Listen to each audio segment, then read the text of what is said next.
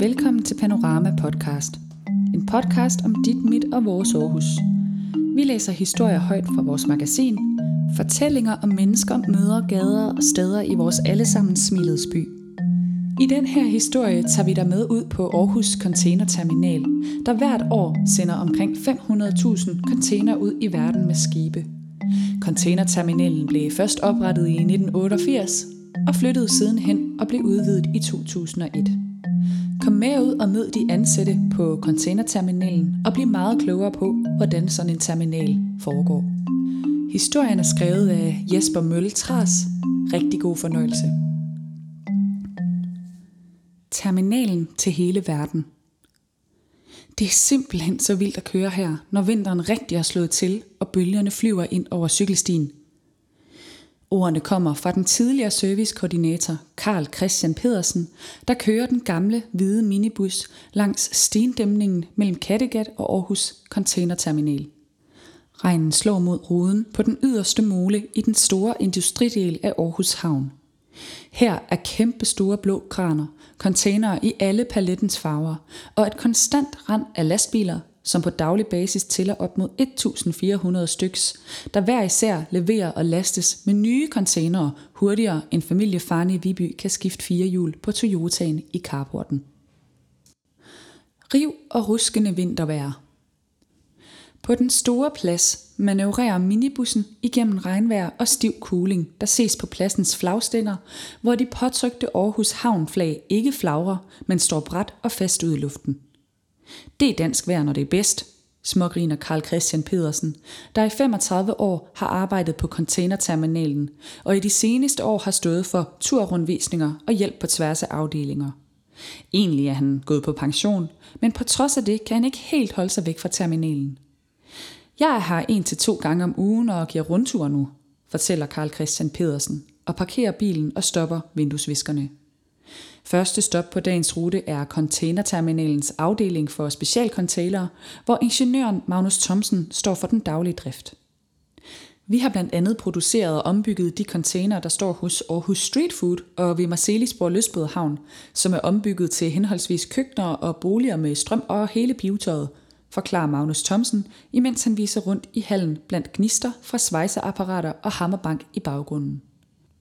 Uden for hallen viser Magnus Thomsen, hvordan de også ombygger og reparerer containere på bestilling og til egen brug. Når vores kunder ringer, gør vi alt for at opfylde deres ønsker, som når vi for eksempel sætter lys op i containerne, eller forer dem med træ, så de kan bruges til opbevaring, fortæller Magnus Thomsen og fortsætter. Og så er vi også i gang med at bygge en ny kantine og omklædningsrum til terminalens ansatte, da dem vi har nu efterhånden er blevet for små. En stor maskine. Minibussen triller videre ud på pladsen, hvor Karl Christian Pedersen i en blanding af fortælling og snak i bilens walkie-talkie forklarer, hvordan den daglige drift på havnen udspiller sig. Når lastbilen kommer til terminalen, bliver alt tjekket ved indgangen, her skal bilerne være korrekt plomberet, så vores folk kan se med det samme, om alt er foretaget korrekt. Hvis chaufføren har meldt ud, at containeren er tom, så dobbelttjekker vi det ved at åbne containeren, fortæller Karl Christian Pedersen og kører videre ud på pladsen. En plads, der først lå længere inde mod byen fra 1988 og siden flyttede ud på yderpladsen i 2001. Den daglige drift varetages af firmaet APM Terminals, der opererer under AP Møller Mærsk, men dog er en selvstændig enhed. Tidligere havde AP Møller Mærsk deres egen Mærsk-terminal, men i dag er det en samlet enhed. Langs den 1300 meter lange havnekaj, hvor de store containerskibe dagligt ligger til, er placeret syv kraner, der troner op i 108 meters højde.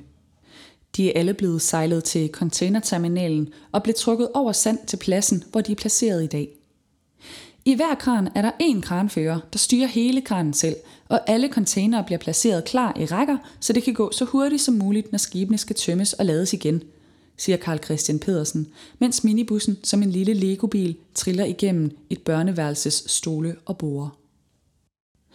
Sikkerheden er det vigtigste –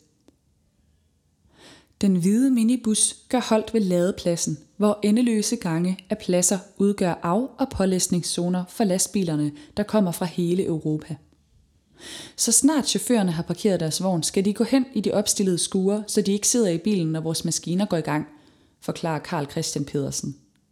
I den silende regn står et par chauffører i et gennemsigtigt skur, der lige så godt kunne ligne busskurene langs Parkallé. De er begge iført sikkerhedshjelm og skriggrøn sikkerhedsvest, så der ikke sker dem noget.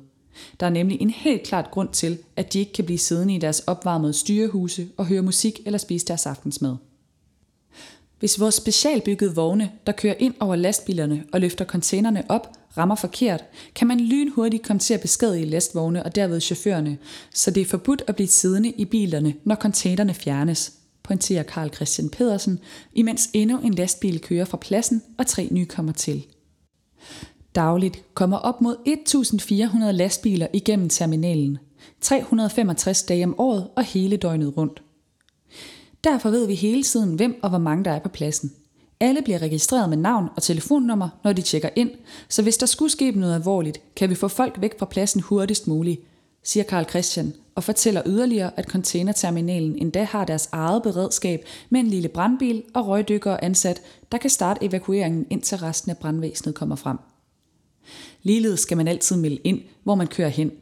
Vi har for eksempel også færdselsregler, som på rigtige veje med højere vigepligt og reglement, så der ikke sker uheld, fortæller Karl Christian Pedersen stolt, imens han holder tilbage for en lastbil, der er på vej ud af terminalen igen. To slags containere. Det næste stop for det hvide transportmiddel er hos Thomas Helskavn, der er produktions- og servicemanager af containere. Han står for al vedligeholdelse af kølercontainere, der er opmagasineret på ræd og række under halvtag uden for værkstedet. På containerterminalen er der nemlig to slags containere. Vi har de normale, som der er flest af til transport, og så har vi vores kølecontainer, som vores afdeling står for at tilse, justere og reparere, så de altid har den temperatur, som kundens råvarer skal bruge, forklarer Thomas Helskavn og fortsætter. Vi har plads til 500 containere, hvor et hold på 18 mennesker dagligt kan nå at tjekke omkring 150 containere, så vi er sikre på, at køleenheden kan køle rigtigt ned eller modsat varme rigtigt op. Containerne bliver vasket, renset og inspiceret, så de er klar til at blive sendt videre ud i verden. Thomas Helskavn mener, at man på pladsen har et niveau ud over det sædvanlige af flere grunde. Vi har 40 smede og 32 uddannede kølemekanikere og omkring 5 vaskefolk, der dagligt sørger for at gøre det muligt at levere gode resultater, fortæller Thomas Helskavn. De, der vasker containere, er dog ufaglærte, og det kræver muskler at vaske sådan en container ned. De er ekstremt hårde at vaske. De går rundt med en meget kraftig vandspuler, som dem vi andre vasker terrassen med. Hvis man er lille og klein, vil man blive skudt bagover på grund af trykket, så det tager på kræfterne, fortæller Thomas Helskavn og viser bevægelsen i et ryg bagover som eksempel. Uden for kontoret er containerne placeret på linje, så de er lige til at gå til. Et halvtag beskytter de ansatte mod den kraftige regn, der slår ind fra siden, så vindens pipen i ørerne forsvinder. Den store torsdagsgæst. Hver torsdag indsejler et af verdens største containerskibe til containerterminalen. Skibene hedder noget forskelligt, hvor i den ene har fået navnet Marete Mærsk, der som de andre skibe er større end normalen, har plads til 18.270 containere, når der er flest. Skibet er 400 meter langt og 59 meter bredt. Skibet sejler mellem Aarhus og Fjernøsten, men det gør dog ikke torsdagen mere speciel end andre. Det er business as usual, svarer Karl Christian Pedersen til spørgsmålet, om det er en dag, man som ansat på terminalen ser frem til, og fortsætter. Det er selvfølgelig stort, når de store skibe kommer forbi, men der sker så meget, og efter 30 år i jobbet skal der meget til at overraske. Rundt på pladsen er der også en administrationsbygning, en halv til reparation af de store køretøjer, der fragter containere og meget mere. På vej ind og ud af containerterminalen holder 12 og skat til, hvor der jævnligt udføres stikprøvetests. Det er forskelligt, hvor mange gange om ugen det sker, men der bliver her tjekket for, om containerne indeholder eksempelvis stoffer eller andre varer, der ikke må shippes videre. Vi har også en scanner, der kan scanne en hel container for at se, hvad den indeholder. Slutter Karl Christian Pedersen, inden at den hvide minibus trodser vind og vejr for sidste gang og kører hjem til vagten, så han kan afslutte denne uges arbejde. Inden for byen kan Aarhusianerne se de blå kraner lyse op – der på Danmarks største containerterminal arbejder videre i døgndrift og sender den ene container afsted efter den anden ud i den store verden.